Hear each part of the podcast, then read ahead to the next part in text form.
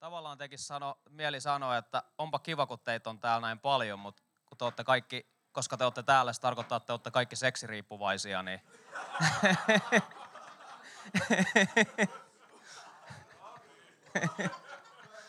Joo, ei se oli huono vitsi.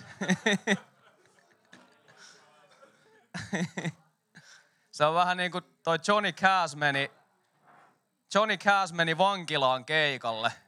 Ja sitten Johnny on showmies, niin se oli aloittanut sen keikan silleen, että tosi mahtavaa nähdä teidät kaikki täällä.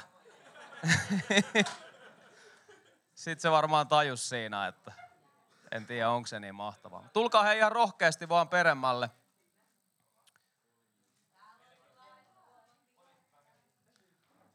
Oliko niin, että meillä on kello kahteen asti aikaa? No, mu- ehkä.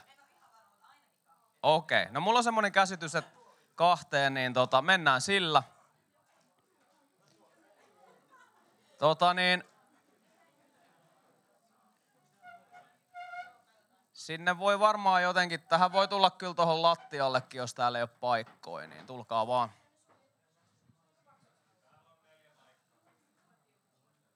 Täällä on paikkoja vielä, joo, täällä edessä oikein. Olisiko Jyri mitenkään mahis saada tota, niin, tota, Marttisaurusta tähän? Niin, niin. Eikö Jurassic Martti se oli, just näin. Ja on ollut joku toinen jo tässä välissä. Joo, mä kuulin, että Toni voitti. Pekkala on, se on tota niin, se on hengellisen väkivallan uhrien tämmöisessä toipumiskodissa. Joo, no mutta eikä, nyt meillä on varmaan tässä kaikki, niin tosiaan tervetuloa tänne ja, ja oikeasti siis tosi kiva, että oot täällä. Ja sanottakoon nyt se, että sä oot täällä, ei tarkoita sitä, että sulla välttämättä on, on niin kuin mitään ongelmaa. Mutta sitten taas toisaalta samaan aikaan tämä niin kuin teema, tämä puhtaus, niin tietyllä tavalla johtuen tästä syntiin langenneesta maailmasta, niin tavallaan se on ongelma meille kaikille kuitenkin. Ja tota, tästä puhtaudesta sen verran, että et, et Jumala on kutsunut meidät. Niin ja tosiaan vielä mä oon lempiäisen Roni, tuun tuolta Helsingistä, on 32, yksi lapsi, yksi vaimo, on ollut naimisissa, vaikka onkin tästä puhumassa, niin tosiaan just näin. Ja kahdeksan vuotta ollaan oltu naimisissa ja kerron sitten tähän puhtauteen ja tähän liittyen vielä vähän enemmän mun elämästä teille tässä, mutta semmoinen alustus vaan, että Jumala on kutsunut meidät puhtauteen. Tämän kanavan nimi oli Purposein, öö, mikä se olikaan englanniksi? Purity, niin just näin. Niin, tota, niin meillä on tarkoitus tällä alueella – ja se puhtaus ei, ei toki tarkoita pelkästään vaan niin tämmöistä just seksuaalista puhtautta, vaan se tarkoittaa ylipäätään puhtautta synnistä. Mutta tänään me kuitenkin keskitytään erityisesti tähän seksuaaliseen puhtauteen. Ja Jumalahan ei ole siis kutsunut meitä täydellisyyteen, mutta Jumala on kutsunut meidät puhtauteen ja siihen, että se on meidän pyrkimys, että me sen eteen tehdään se, mitä voidaan. Ja ja Jumala sitten armossaan meitä vie eteenpäin. Ja me otetaan tähän loppuun sellainen kysymys-vastausosio. Mulla piti olla semmoinen ö, kuva, missä näkyisi mun puhelinnumero, mutta jos te otatte teidän puhelimet ylös, tai siis puhelimet käteen, niin voitte laittaa mun puhelinnumeron nyt tässä vaiheessa niin kuin talteen. Ja koko tämän tunnin ajan te voitte laittaa niin kuin tekstarilla mulle kysymyksiä, ja sitten tuohon loppuun sitten mä vastaan – sen verran, mitä me keretään. Mutta otetaan siihen silleen aikaa, että mä katson, että mä, mä kerkeisin vastaileen, niin voit kysyä sitten ihan mitä tahansa, sul tulee kysymyksiä mieleen tämän seuraavan 40 minuutin aikana. Mutta ennen kuin mennään, me tullaan puhua vähän siitä, että mitä raamattu niin kuin tästä puhtaudesta puhuu ja mitä Jumala siitä ajattelee. Mutta ennen sitä mä kerron teille vähän niin kuin vaan mun omasta elämästä ja mun omia taustoja niin kuin tähän liittyen. Eli tota niin, mun sellainen niin kuin ensimmäinen kosketus ylipäätään seksuaalisuuteen on tapahtunut jo joskus tyyliin. Mä en ole ihan varma, onko mä ollut kuin neljä tai viisi, mutta meillä on sellainen episodi, että, että tota niin, johtuen tietyistä syistä minä ja mun pikkusisko jouduttiin sellaiseen paikkaan, missä me oltiin kahdestaan tämmöisen niin kuin meille ihan tuntemattoman, niin kuin, en tiedä oliko jonkinlainen juoppo, mutta kuitenkin tämmöinen, että oltiin siellä, siellä tota niin, hänen niin kuin asunnossaan, mä oon joku just neljä ja pikkusisko on vauva. Ja en tiedä, missä sillä hetkellä ö, mun vanhemmat on ollut. Ja Tämä on semmoinen asia, mitä mä, minkä mä oon täysin niin kuin jotenkin blokannut mun mielestä. Mä oon saanut tämän muiston vasta parikymppisenä. Ja kun mä olin 21-vuotias, vähän ennen niitä aikoja, kun mä tulin uskoon, niin mä olin yksi kerta junassa ja, ja mulle tuli vaan semmoinen niin flashbackin omanen muisto, ihan puskista yhtäkkiä, missä mä muistin sellaisen tilanteen, missä mä oon ollut just neljä tai viisi ja mä muistin tämän koko asian ja sen paikan, missä me oltiin. Ja, ja semmoinen tilanne, missä mä oon sellaisessa huoneessa ja sitten siellä on se tuntematon vanhempi mies ja se, tuli niin kuin eri välähdyksissä semmoinen tilanne, missä, mä niin kuin, missä tämä vanhempi mies oli, me oltiin menossa siihen, että hän oli käyttämässä mua niin kuin seksuaalisesti hyväkseen, mutta jotain tapahtui semmoista, että ennen kuin se ehti mennä niin kuin silleen tavallaan liian pitkälle, mun oma muistikuva on se, että ihan kuin joku näkymätön voima olisi vähän niin kuin vaan ärähtänyt ja sitten se tavallaan lopetti sen kesken. Ja sitten se tavallaan se tilanne ei ehtinyt mennä niin pitkälle, mutta mä muistan kuitenkin sen sellaisen uhkaavan tunteen, että nyt tapahtuu jotain tosi outoa. Et mä en tiedä mitä tämä on. Mulla on semmoinen pieni mielikuva myös, että siellä on ollut pornoa niin kuin siellä, tota niin, että siinä on ollut TV päällä, että siinä on ollut pornoa ja mä muistan, että se tyyppi oli silleen, että nyt leikitään ja sitten mä muistan, että sillä niin kuin kovakourasesti on tyyliin niin kuin hei, heitellyt mua siinä sängyllä ja sitten mä muistan, että mä oon ollut silleen, että niinku, tavallaan että tämä ei ole enää niinku ok. Ja sitten sit se niinku loppu. Mutta se on mun ensimmäinen muistikuva semmoisesta, että mä muistan sen niinku tunteen, mikä siihen liittyy, että, että nyt mennään niinku jotenkin mun rajojen yli, nyt tapahtuu jotain, mitä mä en tiedä, mitä tämä on, ja mä muistan myös sen, sen tunnetilan. No sitten mä oon myös jotenkin sen koko asian vaan niin kuin blokannut mun mielestä. Ja mä oon jälkikäteen lukenut, että se on normaali puolustusmekanismi just pienin lapsille, että jos niillä tapahtuu jotain riittävän semmoista epämiellyttävää, niin se on joku sellainen psykologinen teko, että lapsi vaan kieltää sen ja unohtaa sen. Ja sitten just tyyliin parikymppisenä sitten tämmöiset asiat monesti palaa semmoisin flashbackkeina. Just silleen mullakin tapahtui. No sitten niin kuin mikä tulee taas Mä menen nyt ihan suoraan asiaan, meillä ei ole hirveästi aikaa ja, ja me puhutaan oikeista asioista, niin turha silleen tässä on ujostella sen enempää, mutta mun ensimmäinen kokemus, tosiaan puhutaan seksuaalisesta puhta- puhtaudesta teille, jotka tulitte myöhässä. Mun ensimmäinen oma sellainen kosketuspinta pornoon on ollut joskus ala-asteella. Mä muistan, että tota, meidän pihan pojat oli löytänyt jonkun lehden jostain roskiksesta ja sitten ne oli piilottanut sen jonnekin metsään ja me ollaan varmaan oltu jotain 6-7-vuotiaita. Ja tota, niin, ollaan käyty sitä sitten siellä niin kuin selailemassa. Eikä silleen niin kuin edes tajuta, mitä siinä on. Ja se oli vaan sellaista jotain jännää ja, ja niin kuin semmoinen meidän salaisuus. Mutta se oli niin kuin ensimmäinen kosketus siihen. Mutta sitten tämmöinen niin varsinainen sitten, että et milloin pornosta on tullut osa mun elämää, on ollut yläasteikäisenä.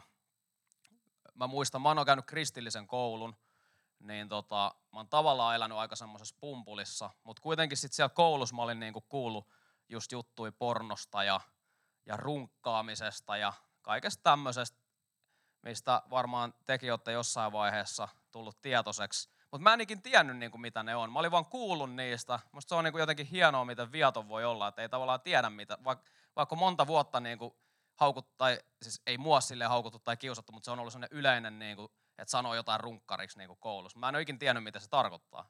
Mutta sitten vähän niin kuin puolivahingossa tyyli joskus seiskalla, mä menin sitten joku kerta kotona kattoon niin kuin semmoista pornosivua, minkä mä olin kuullut tota niin, koulussa. Siihen aikaan netti ei ollut vielä silleen niin kuin nyt, vaan se piti oikeasti piti laittaa semmoinen modemi, se, modemi seinää. Sitten kuuluu semmoinen din, din, din, din, din, din, din, din, din, semmoinen puhelinääni ja kahden se oli hirveän kallista.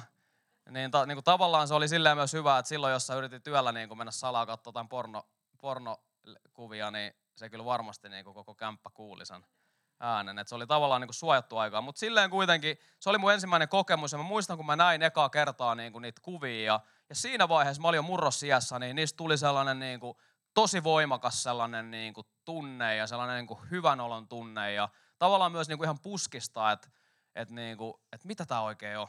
Ja sitten varmaan jotenkin sen niin kuin, tunteen niin kuin, mukaan vaisto, vaiston varaisesti mä niin kuin, ensimmäistä kertaa itse masturboin. Ja mä olin sen jälkeen ihan silleen, niin kuin, että what? Että mi, mitä just äsken tapahtui? Et, et siitä tuli ihan sairaan hyvä fiilis ja mä en niin kuin, se oli ihan täysin niin kuin, ulkoa mun niin kuin ymmärrykset, mi, mitä just äsken tapahtui. Ja koska se tunne oli niin hyvä, niin totta kai mä sitten rupesin sitä tavoittelee aina uudestaan ja uudestaan. Jos jostain tulee noin hyvä fiilis, niin, niin sitä niin halus sitten lähteä tavoittelemaan. Ja, ja siitä oikeastaan 13-vuotiaana niin mun kohdalla se riippuvuus alkoi kehittyä. Et se, ei, se ei ollut heti silleen niin kuin boom, että et, et niin kuin täysin riippuvainen, mutta pikkuhiljaa. Ja sitten ei mennyt hirveän kauan, ehkä vuosi, kun sitten tuli ensimmäistä, meilläkin kotiin tuli kaapelinetti, eli tämmöinen kiinteä netti, että netti on niin koko ajan. Ja mulla oli toisaalta vielä pikkusiskon kanssa silloin yhteinen huone, niin oli tämmöisiä tekijöitä, mitkä silleen vielä varjeli siltä, että se ei ollut sellaista ihan täysin holtitonta. Mutta siitä se alkoi. Ja sitten mun vanhemmat tuossa eros, kun mä olin 16 ja mulla ylipäätään niin kuin siinä vaiheessa mun elämästä katosi kaikki sellaiset rajat. Et sitten tuli niin muutkin päihteet ja tälleen, mutta sitten siinä vaiheessa joten, sitten oli, mulla oli oma huone ja, ja tota niin, tavallaan kaikki, mistä vaan tuli sellaista hyvää fiilistä. Silleen mä ajattelin silloin, nykyään mä myös ymmärrän, että se ei ollut pelkästään sitä hyvää fiilistä, vaan kaikkea myös, millä mä pystyin turruttaa sitä pahaa oloa. Niin mä yritin ottaa sen niin kuin kaikesta mahdollisesta. Ja, ja silloin niin kuin pornosta on tullut mun elämässä semmoinen, että se on ollut ihan niin kuin mulle vuosia ihan no, täysin normaali asia niin kuin monta kertaa päivässä.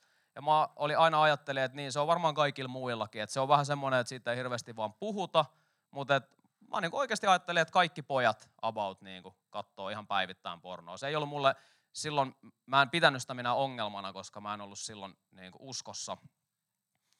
Ja, tota, ja se on vaan ollut sitten niin kuin vuosia ihan täysin normaali osa. Sitten mä niin kuin seurustellut siinä välissä, koska mä oon ollut uskossa, niin mulla myös se on ollut ihan normaali, että, että seksi kuuluu seurusteluun, ei avioliittoon. Ja, ja niin kuin, mä oon kaikin tavoin niin kuin sanotaan suunnilleen 16-vuotiaasta 21-vuotiaaseen niin kuin just näillä alueilla niin kuin tosi niin kuin paljon ollut irtosuhteita ja, ja porno ollut koko ajan siinä mukana ja, ja niin kuin, voisin sanoa, että on onnistunut niin kuin ja kerennyt niin kuin tavallaan tuhoa omaa elämää tosi paljon lyhyessä ajassa.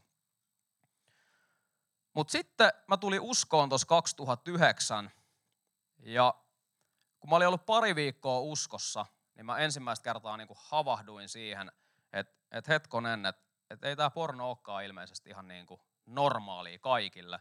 Se tuli jostain semmoisesta tilanteesta, mä muistan, mä asuin tuolla Mekliin ja Mikael Mekliin, niiden niin kuin sen Mikaelin vanhemmat, kun ne on meidän, me ollaan Mikaelin kanssa oltu samassa koulussa, me ollaan niin kuin lapsuuden kavereita ja Elli on myös tuttu mulle sieltä. Ja sitten mä tulin uskoon, me oltu vuosiin nähty, niin sitten Miikun vanhemmat otti mut niin asuu sinne heidän kotiin. Ja se ympäristö ylipäätään oli niin erilainen, että niin kuin kaikki jutut oli erilaisia. Sitten mä muistan joku kerta, kun mulla oli sellainen, kun mun entinen artistinimi oli Roisi Roni, niin se tavallaan kuvasti niin kuin mun semmoista puhetyyliä ja sitä niin kuin semmoista habitusta ja kaikkea. Ja myös sitten niin kuin mun huumorin tajua. Mä muistan, että mä sitten joku kerta on heittänyt jonkun sellaisen, vähän niin kuin sellaisen rivon, jonkun vitsin, niin kuin ihan normaalisti. Sillä nyt se tuntuu hassulta se tilannekin, kun miettii, että on ihan semmoisessa niin kuin perinteisessä helluntai kodissa siis hyvässä mielessä, ja sitten sä täräytät niin kuin jonkun tosi sellaisen niin kuin kaksimielisen vitsin. Niin kuin jos mietitte, että joku teistä tulee vaikka teidän kotiin, jos teillä on uskovainen perhe ja poikaystävä, ja sitten se pudottaa jonkun tollasen, niin sille se on, niinku, se on niinku mielenkiintoinen nyt se ajatus. Mutta silleen, että mä, mä, muistan, että mä havahduin siihen, että hetkone, että tämä oli hauska juttu, mutta kaikki oli vaan silleen hiljaa, kukaan ei nauraa. Ja se tuli semmoinen jotenkin kiusallinen niin kuin hetki. Ja sitten mä ta- aloin tajua sillä, että hetkonen niin, että ei kaikki, ei tämä olekaan niin ei kaikki puhu tälleen, ei kaikki ajattele tälleen. Ja, ja sitten mä rupesin myös ymmärtää sen, että porno on niin kuin itsessään, että se ei ole Jumalan mielenmukaista että se on synti. Ja, ja siitä alkoi mulla sitten sellainen niin kuin kamppailu kautta vapautumis. Ja mä ehkä sanoisin enemmänkin vapauttamisprosessi. Sillä että vapautumisprosessi, joo, mutta ehkä vielä enemmän sellainen, että Jumala lähti vapauttamaan mua silloin 2009. Ja sitten toisaalta nyt, niin kuin kymmenen vuotta myöhemmin, nyt mä oon myös naimisissa. Mä oon ollut kahdeksan vuotta kohta Naominkaan naimisissa. Porno on ollut ja se taistelu on ollut niin kuin ison osan siitäkin ajasta mukana. Kiitos Jumalalle ei ole enää.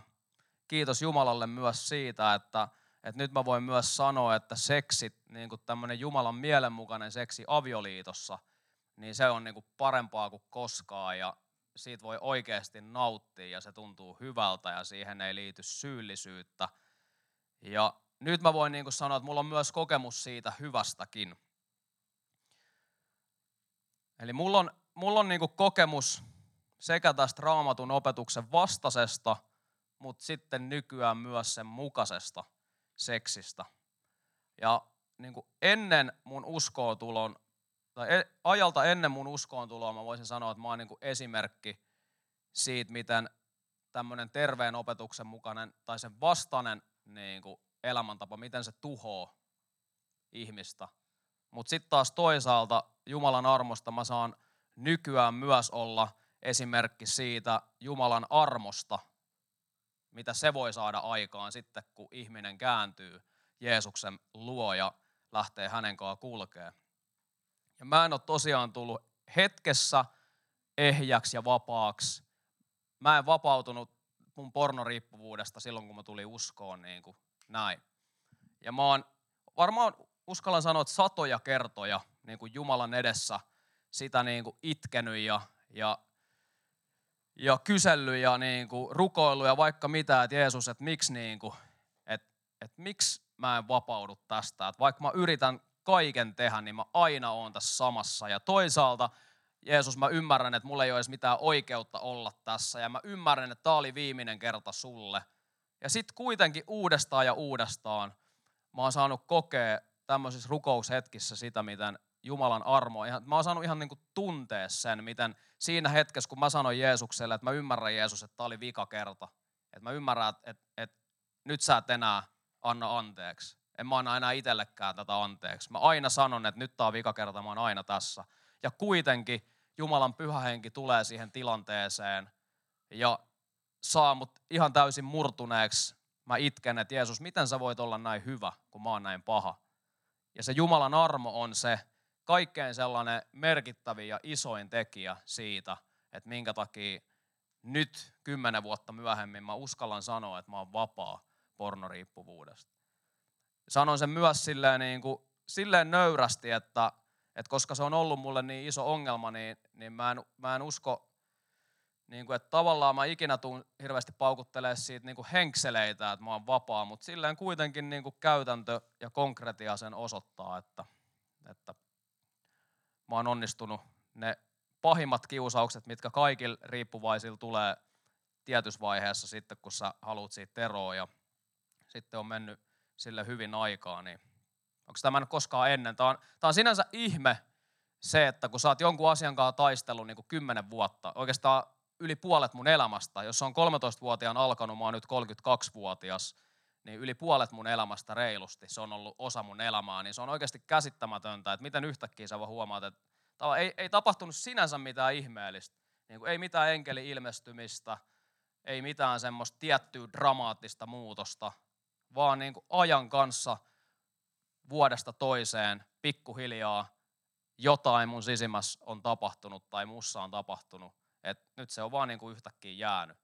Ja se on käsittämätöntä sillä, että, että jos sä mietit, että joku asia on sulle niin sun isoin taistelu, ja sä taistelet ja sä itket ja välillä sä oot, niin kuin, nyt mä oon päässyt, ja sit sä oot taas siellä rotkos, ja sit yhtäkkiä se on vaan niin kuin ohi. Jopa vähän silleen, että tässäks tää niin kuin oikeasti ole, että eikö mitään, tiedätkö, niin kuin fanfaareja tai niin kuin mitään. Muuta kuin vaan sen, että myös huomaa, että jotain omassa sisimmässä on niin kuin päässyt tapahtuu. Ja sen myös haluan sanoa, että ei mun kohdalla, enkä usko, että kenenkään riippuvuuden kanssa kamppailevan kohdalla, niin kyse on pelkästään vaan siitä ikään kuin huumeesta, päihteestä, pornosta, vaan myös niistä asioista, mitä sieltä alta löytyy. Mutta koska meillä on vain rajallinen aika, niin mä en nyt enempää sitten mene siihen, pitää mennä eteenpäin. Mutta jos sua kiinnostaa, sä voit laittaa kysymyksiä vielä täsmentäviä lisää. Mut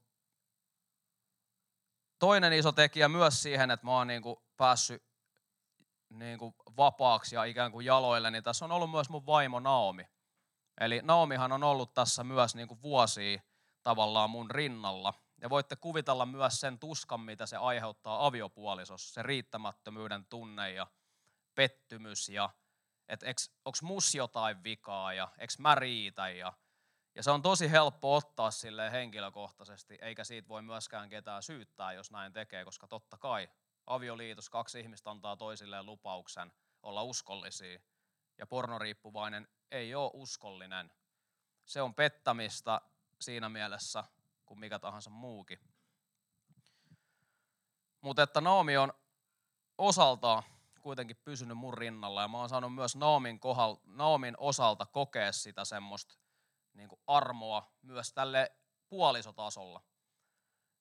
Periaatteessa mä niin kuin jotenkin silleen mun on vaikea ketään niin kuin puolisoa, joka, joka siinä tavallaan on rinnalla niin kuin ikään kuin silleen sanoo, että hei, sun pitää nyt vaan olla uskollinen ja sun pitää sitä ja tätä, kun periaatteessa kenenkään ei pitäisi joutua kokea sitä. Mutta ehkä silleen niin kuin semmoinen rohkaiseva viesti kuitenkin sulle, että jos sulla on tämmöinen tilanne sun puolisonkaan, niin ehkä mun elämä voi kuitenkin olla sulle rohkaisu siitä, että se muutos on mahdollista. Että se on, se on mahdollista, mutta samalla mä, mä en täysin voi ymmärtää, miten pahalta se tuntuu, mutta jollain tavalla mä voin ymmärtää. Mä ymmärrän, että se on raskasta. Se on raskasta sille riippuvaiselle, mutta se on raskasta myös niille ihmisille, ketä siinä on ympärillä. Mutta tässä siis tämmöistä niin mun henkilökohtaista taustaa ja pohjaa, että mitä, mitä mä oon tämän asian kanssa käynyt läpi. Ja nyt me voitaisiin katsoa vähän sitä, että mitä, mitä Raamattu puhuu seksistä ja seksuaalisuudesta. Ja ihan tämä Raamatun ensimmäinen luku ensimmäisessä Mooseksen kirjassa niin opettaa, että Jumala loi ihmisen mieheksi ja naiseksi. Ja täällä ekas Mooseksen kirjassa – ekassa luvussa ja jakeessa 27 sanotaan näin. Ja Jumala loi ihmisen kuvakseen, Jumalan kuvaksi hän lo, hänet loi, mieheksi ja naiseksi hän loi heidät. Jumala siunasi heidät ja sanoi heille, olkaa hedelmälliset, lisääntykää ja täyttäkää maa ja ottakaa se valtaanne. Vallitkaa meren kaloja, taivaan lintuja ja kaikkea, mikä maan päällä elää ja liikkuu. Eli ihminen sai käskyn lisääntyä ja siis käytännössä – Jumala on jo maailman luomisesta lähtien käskenyt ihmisiä, että harrastakaa seksiä. Näinkin se voi nähdä, se on Jumalan käsky. Mutta sitten se, miten se toteutetaan, niin se on sitten toinen juttu. Jumala on siihenkin suunnitellut tietynlaisen turvaverkon, miten se on turvallista. Ja koska ennen syntiin lankeemusta kaikki oli täydellistä eikä ollut mitään syntiä, niin myöskään mitään tämmöistä seksuaalista niin kuin likaisuutta tai ylipäätään minkäänlaista likaisuutta ei ollut siellä paratiisissa. Siitä ei tavallaan tarvinnut erikseen puhua, ei tarvinnut antaa erikseen mitään sellaisia niin kuin raameja, koska ei ollut syntiä. Ihmiset luonnostaan toimi Jumalan mielenmukaisesti. Seksi oli siinä vaiheessa täydellistä miehen ja naisen välistä yhteyttä. Ja sitten oli siinä semmoinen päämääräkin täyttää maa.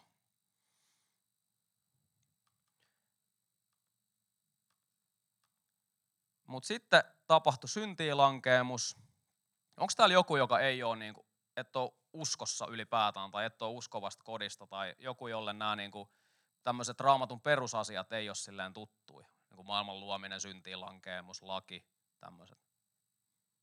No ihan hyvä, niin ei tarvi sitten niin kuin niitä lähteä selittää sen enempää, voidaan mennä suoraan eteenpäin, mutta synti tuli maailmaa ja synnin myötä myös sitten seksi sai uusia muotoja ja synnin vallassa seksistä myös tuli yksi epäjumala ja se sai kaikenlaisia perversioita ja erilaisia muotoja, mitkä ei enää ollut sitä Jumalan tarkoittamaa. Ja seksistä tuli myös häpeällistä sen synnin seurauksena. Koska synti saa aina aikaa häpeää ja se on siinä mielessä ihan hyväkin, että synti saa aikaa häpeää, koska se on ihan hyväkin hävetä asioita, mitkä on häpeällisiä. Ja sitten toisaalta toinen asia on se, että jos sä jatkuvasti häpeät kaikkea ja ittees, niin se on sitten semmoista ei-tervettä häpeätä. Semmoisia epäterveitä tekoja ja syntiä on ihan hyväkin hävetä, mutta sitten, että jos sä itse häpeät ittees koko ajan, niin se, on, se ei ole semmoista tervet häpeät. Ja just sen takia jopa seksistä keskusteleminen voi olla vaikeaa, koska tämä häpeä jotenkin on niin vahvasti aina läsnä, kun siitä puhutaan.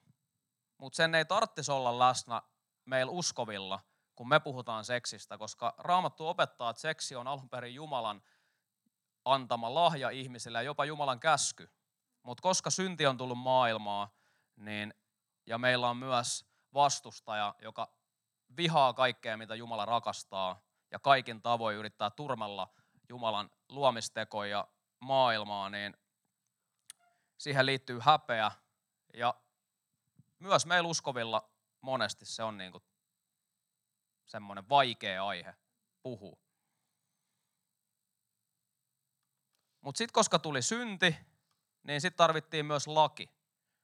Ja oikeastaan sitten siitä lain kautta meillä on nyt tieto siitä, että mikä on niin kuin Jumalan mielenmukaista seksiä ja mikä sitten ei. Eli laki kertoo meille, mikä on oikein ja mikä on väärin.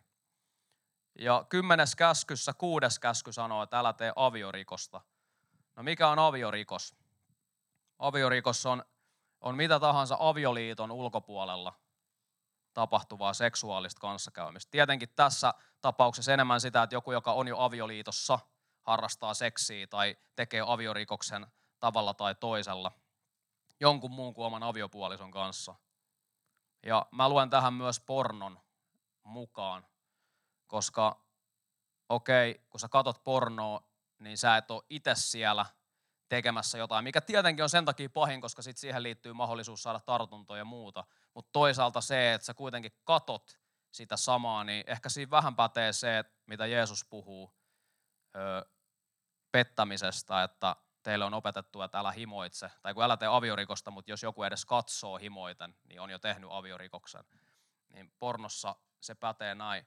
Mutta mä henkilökohtaisesti, mä ymmärrän, että tämä on sellainen aihepiiri, mistä eri henkilöt on eri mieltä, ja teidänkin on ihan hyvä tietää se, että mä en silleen sano, että tämä asia on absoluuttinen totuus, mutta mä oon itse niin omassa elämässä kokemuksen kautta ja vaan havainnut, että masturbointi itsessään voi jopa olla ihan terveellistä nuorille tai kelle tahansa sen takia, että se voi, kun se on hallittua, se ei ole sulle uusi riippuvuus, vaan se on hallittua, niin se voi jopa varjella sua siitä, että, että sä et mene katsoa sitä pornoa tai sä et mene niin kuin, harrastaa irtosuhteita, vaan se voi olla sellainen niin kuin ikään kuin väline sulle, että sä voit välillä vähän niin kuin keventää sun oloa. Mutta tutkikaa, miettikää tätä itse. Voitte keskustella teidän pastorinkaan asiasta vielä erikseen.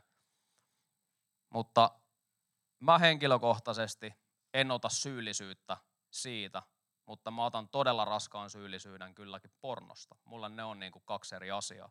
Ja ehkä tuosta masturboinnista sitten vielä se, että toki vielä siinä vaikuttaa vähän se, että missä sun mieli menee silloin. Okei, okay, että se, että se olisi jotenkin täysin jotain puhdasta tai jotain semmoista, niin kuin, että okei sä kuvittelet jotain nallekarhuja ja sit masturboit, niin ehkä se ei niin kuin, se olisi taas ehkä kääntyisi taas toisella tavalla epäterveeksi. Mutta mut siis se, että et jos se kuitenkin on silleen joissain rajoissa ja se, että se ei aiheuta sulle uutta riippuvuutta ja pakkomielettä, niin se ei, siinä mielessä siinä ei vahingoiteta ketään muuta – se on ehkä enemmän sellaista, missä sä ite, millä sä itse pyrit varjelee ittees, että sitten just porno ja muut tämmöiset niin seksuaaliset synnit, niin ne pysyis sitten poissa. Ja mä sanoisin tässä, että sellainen niin kuin kohtuus, niin kuin kohtuus kaikessa on ihan hyvä sellainen yleinenkin, ihan kaikessa kristittynä, niin kohtuus on aika hyvä. Että minkään ei pitäisi antaa hallita meitä Mutta sitten vielä Uudessa testamentissakin puhutaan haureudesta ja, ja aviorikoksesta. Eli se ei ole vain tämmöinen vanhan liiton niin kuin käsky, vaan Paavali kirjoittaa ekas korintolaiskirjeessä kuudennes luvussa ja jakeissa 18-20 näin. Pysykää erossa haureudesta. Kaikki muut synnit, jotka ihminen tekee, kohdistuvat muualle kuin hänen ruumiiseensa, mutta siveetön teko osuu ihmisen omaan ruumiiseen. Ettekö tiedä, että teidän ruumiinne on pyhän hengen temppeli? Tämän hengen on Jumala antanut asumaan teissä. Te ette itse omista itseänne, sillä Jumala on ostanut teidät täydestä hinnasta. Tuottakaa siis ruumiillanne Jumalalle kunniaa. Vanhassa testamentissa tämä temppeli, missä Jumalaa palveltiin, niin se oli se kaikkein israelilaisten pyhin paikka ja sitä varjeltiin niin kuin viimeiseen asti. Että temppeli ei saa viedä mitään epä, epäpyhää ja siellä on tiukka järjestys, miten asiat toimii, kuka sinne saa mennä, milloin sinne saa mennä. Mutta sitten taas uudessa liitossa se temppeli ei ole enää mikään rakennus. Vaikka tämäkin on tietynlainen temppeli, tämä seurakunta, niin nyt me ollaan se temppeli. Niin siinä mielessä se on ihan totta, että Jeesus on tavallaan nostanut sen riman paljon korkeammalle. Että jos te mietitte, että vanhassa liitossa ö, niin kuin seksuaalinen synti oli, oli, oli kielletty, ja siitä seurasi kuoleman rangaistus, mutta kuitenkin ihmiset oli itsessään kuoleman vallassa, ja se temppeli, joku rakennus oli se pyhä paikka. Et siinä mielessä oli tavallaan jopa vähän armollisempaa, jos, jos sille ajattelee.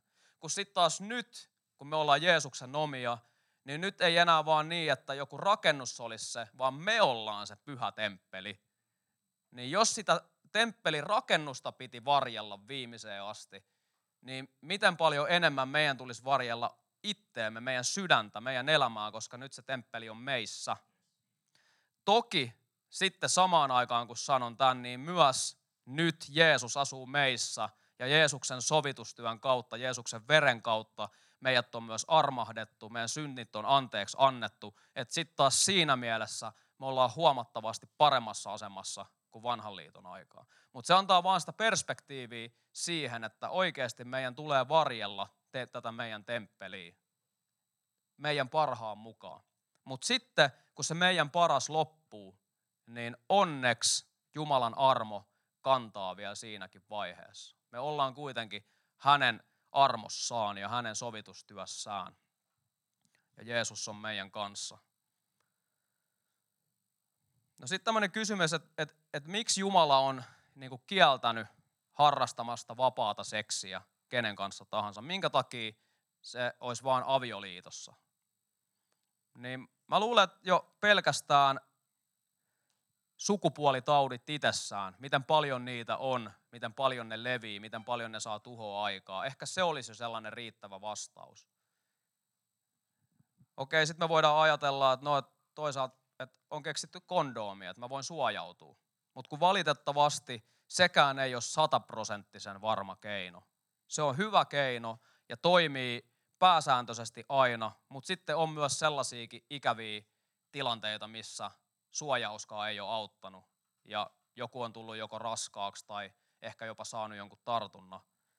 Ja jo itsessään se, että, että se, se, että jos me harrastetaan seksiä kenen kanssa tahansa, milloin tahansa, niin jo altistaa meidät vaaralliseen paikkaan, me voidaan saada joku tauti. Mutta sitten taas, kun sä tunnet sen sun henkilön, siis sen sun kumppanin, kenen kanssa sä oot naimisissa ja sä oot siinä vaiheessa ehtinyt siihen jo toivon mukaan tutustua ja teillä on luottamus. Sä voit luottaa siihen, että tämän henkilön kanssa mun ei tarvii niin kuin, miettiä suojausta tai, tai mitään muutakaan, ellei te ole niin yhdessä päättänyt. Ja sen luottamuksen kautta se seksi on turvallista sen henkilön kanssa, kenen kanssa saat naimisissa. Nämä on ihan tällaisia niin kuin käytännön, jo järjellä ymmärrettäviä syitä. Mutta se pääpointti ei ole siinä se, että Jumala haluaa kieltää meiltä jotain kivaa, vaan se pääpointti on siinä, että Jumala haluaa antaa meille jotain paljon parempaa. Jumala ei, Jumala ei halua sitä, että me saadaan joku tippuri tuolta tai joku klamydia tai, tai sitten myöskään Jumala ei halua sitäkään, että me laitetaan tuolla joku henkilö raskaaksi tilanteessa, missä me ei olla valmiita pitää huolta siitä lapsesta ja tänne syntyy yksi sellainen lapsi, kenestä kukaan ei pidä huole, huolta. Ja oman kokemuksen kautta mä voin sanoa, että, että seksi avioliitossa vastaan sitten ihan mikä tahansa irtosuhde tai porno niin kuin niissä parhaimmissakin hetkissä, koska eihän, niitä, eihän sitäkään tekisi, jos ei se tuntuisi hyvältä, niin se seksi avioliitossa on niin paljon parempaa, että mä jo sen kautta ymmärrän sen, miksi Jumala on näin säätänyt. Siinä on vain siunaus yksinkertaisesti. Ja se siunaus on niin paljon parempaa ja sen tulisi olla niin paljon suurempi ikään kuin porkkana meille kuin sitten se pelko siitä ikään kuin kirouksesta, mikä on ihan tervettä pelkoa sekin sinänsä. Että on ihan tervettä pelätä sitä, että jos mä laitan mun näpit hellalle, niin ne palaa. Mutta sitten taas toisaalta mä voin yhtä hyvin myös keskittyä siihen, että se Jumalan siunaus siinä hänen mukaisessa, mielenmukaisessa elämässään on paljon suurempi. Oikeastaan Davidin ja Goliatin niin kuin kamppailu on aika hyvä esimerkki tästä. David olisi voinut keskittyä siihen, että Goliat oli niin iso ja pelottava ja jättää kohtaamatta Goliatin. Mutta toisaalta David tiesi, että se, joka kohtaa Goliatin, niin se saa siitä palkinnon, palkinnoksi Saulin tyttären ja mainetta ja kunniaa. Niin David laittoi katseen siihen palkintoon, eikä siihen pelkoon. Ja sen ansiosta David myös voitti sen Goliatin. Ja mä uskon, että täällä on monta sellaista, kelle tämä saattaa olla tällä hetkellä se Goliat sun elämässä, mutta tulee aika, kun sä katkaset sun Goliatin pään ja nostat sen tälleen korkealle ilmaa.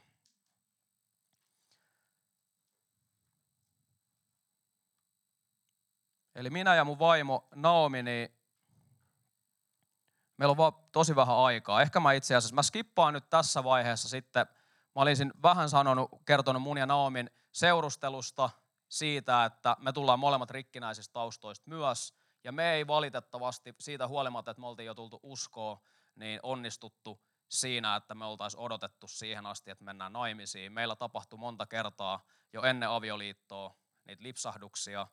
Se valitettavasti toi tosi paljon semmoista ikävää fiilistä, ja se niin kuin jonkin verran myös pilasi sitä seurustelun autuutta siinä mielessä, että, että, että se se, niin ne mogailut, lankeilut toi mukanaan häpeätä. Okei, sitten meillä oli pastori paikallisseurakunnassa, kenelle voitiin jutella siitä. Siitä oli meille tosi paljon apua ja suosittelen lämpimästi, että kannattaa jutella seurustelevien parien sellaisen pastorin kanssa, ketä te koette, että on, on sellainen, te voitte lähestyä. Se auttoi meitä, päästiin asioista läpi, mentiin naimisiin, asiat fiksaantu. Mutta se, että jos me oltaisiin toisaalta jaksettu niin kuin odottaa, niin mä uskon, että meidän seurusteluaika olisi todennäköisesti ollut pikkasen mukavampaa. Toisaalta taas se olisi ollut myös silleen taistelua, että sitten meidän olisi pitänyt myös niinku kestää ne taistelut. Se on myös osa tätä uskovan elämää. Että on myös tilanteet, missä tarvitaan semmoista sisua ja lujuutta, eikä se ole aina kivaa, mutta se palkkio on kyllä sen arvone. Et tota, meillä on sille loppu hyvin, kaikki hyvin siltä saralta, mutta sen su- sanon ja annan suosituksen, että, että paljon vähemmällä pääset, jos jaksat pitää kiinni siitä, minkä tiedät oikeaksi. Tota,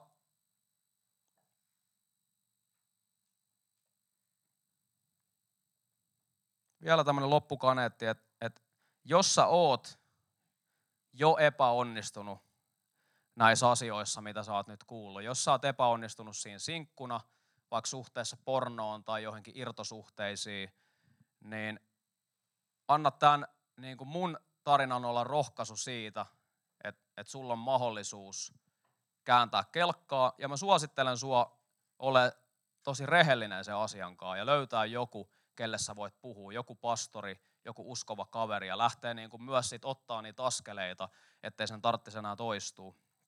Ja sulla on kaikki edellytykset siihen, että sä voit elää siunattua tasapainosta elämää.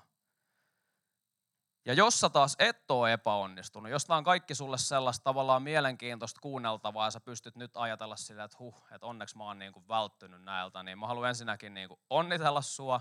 Sä oot, ihan, sä oot oikeasti sankari ja pidä kiinni siitä. Ja jos jaksat pitää siitä kiinni, niin ne hetket, mitkä tuntuu vaikealta, kun se kiusaus tulee, niin jos sä jaksat niissä taistella vastaan, niin, niin se palkkio lopussa on niin paljon enemmän kuin se hetkellinen kiusauksen epämiellyttävä tunne, kun sä sen kanssa kamppailet. Te olette kaikki sankareita niin kuin David, ja teillä on kaikilla potentiaali tosiaan pitää sitä Goliatin päätä ylhäällä. Koska Jeesus on teissä ja hänen avullaan kaikki on mahdollista. Meillä on nyt tässä niin kuin ihan muutama minuutti aikaa, mutta tota, ei tässä itse asiassa hirveän montaa kysymystä ole. Ja ainakin joihinkin mä oon tässä jo vastannut. Täällä on yksi nimeltä mainitsematon Neropatti kysynyt, että oletko yli 18 V? just ja just. Mä oon, mä oon yhtä lailla 18 kuin toi Pitkäsen Ville tuolla taustajoukoissa. Nuoria ja, nuoria vetrejä. Villehän tuli muuten poliisina silleen vähän valvomaan tätä tavallaan peitette, peitetehtävissä, että undercover. Joo. Ja sitten täällä on, tota, niin, joku on kysynyt, että miten pääsit sen juopon loita, luota pois. Niin mä pääsin sieltä lopulta sitten pois, että meidän isä tuli sitten hakemaan meidät sieltä. En tarkalleen muista, miten se on sitten mennyt. Mä muistan sen vaan, että oli niin kuin silleen, mä muistan, että mä oon kysellyt koko ajan, että missä, missä niin kuin isä on, milloin se tulee ja milloin se tulee. Ja se on ollut sellainen ärtynyt, että en minä tiedä, emme tiedä, mene siitä kyselemästä. Mutta sitten jossain vaiheessa meidän isä on tullut ja sitten hakenut meidät pois. Sitten joku on kysynyt, että miten tulit uskoon, niin tota, se olisi ehkä vähän turhan pitkä tarina. Tuolta YouTubesta löytyy mun nimellä todistusvideoita, mistä voit katsoa sieltä, niin siinä on se varsinainen uskoontulotarina. Sitten täällä on kysymys, että saatko flashbackkejä entisistä irtosuhteista, parisuhteista tai pornossa esiintyvistä naisista nyt kun olet sun vaimosi kanssa? Miltä se tuntuu? No valitettavasti se on varmaan sellainen vähän niin kuin hinta, mikä tulee olemaan loppuelämän siitä. Että jos sä mietit, että jos sä oot yli puolet elämästä niin kuin tankannut sun mieleen kaiken näköistä, niin en mä usko, että mä välttämättä ikinä tuun sille ole täysin, että niitä ei koskaan tulisi. Mutta sanotaan, että ehkä mä oon sille oppinut niiden kanssa elää, ja mulla on ollut monenlaisia vaiheita. Mä oon joskus tuntenut siitä syyllisyyttä. Ja sitten taas niin nykyään mä oon ehkä sille ajatellut, että, että mä en enää voi sille mitään, mitä mä oon ennen, ennen tehnyt nyt mä oon tehnyt kaikki ne ratkaisut, mitä mä nyt voin tehdä, että sitä ei enää tapahdu. Ja joskus niitä ajatuksia tulee sille, en mä niitä valitse, eikä kukaan muukaan niitä valitse, vaan ne vaan niin kuin tulee. Niin mä tavallaan vaan hyväksyn, että, että tälle ei nyt voi mitään. Se ei ole myöskään mun syy. Mä en lähde niitä sen enempää ruokkiin, mä työnnän ne pois. Ja toisaalta sitten taas joskus mä, mä en myöskään enää mene sit siihenkään, että mä en ala silleen niin kuin hampaa tirveästi taistelee vastaan, koska ehkä, se on, ehkä mä enemmän ajattelen silleen, että ei vaan anna niille niin kuin painoarvoa. Hyväksyä, että okei, näitä tulee, so what, ja yleensä ne sitten sillä niin kuin katoakin. Et tota, ja en mä koe silleen, että mun elämä olisi mitenkään niin kuin rankkaa. Silleen. Kun tietää, mistä on tullut, niin se, että nyt jos välillä tulee muutamia kuvia tai jotain tämmöistä, niin kuin, se on niin kuin pikkujuttu. Että se on myös hyvä puoli vastoinkäymisissä, et sitten kun niihin, jos niihin joutuu joskus itse aiheuttaen tai sitten ei itse aiheuttaen, niin se hyvä puoli on myös sille, että ehkä se myös kasvattaa meissä jonkinlaista paksunahkaisuutta, että ihan pikkujutut ei enää niin kuin hätkäytä. Niin sekin on semmoinen niin kuin sulle rohkaisu, että jos tällä hetkellä kipuilet tai kamppailet, niin se voi olla, että just ne kipuilut ja kamppailut vahvistaa sua. Sä voit ainakin asennoitua siihen silleen, että mun mielestä se on vähän klisee, mutta se on mun mielestä silti hyvin sanottu, että, että heitä, heitä mut niin kuin leijonien sekaan, niin mä tuun takaisin ja johdan koko laumaa. Se on vähän silleen, että ei, ei se kyllä yleensä ihan noin mee, mutta silleen kuitenkin ajatuksena, ajatuksena ihan hieno. Mut kiitos paljon. Tässä ei ollut enempää kysymyksiä, niin kello on nyt kaksi yli kaksi. Kiitos teille.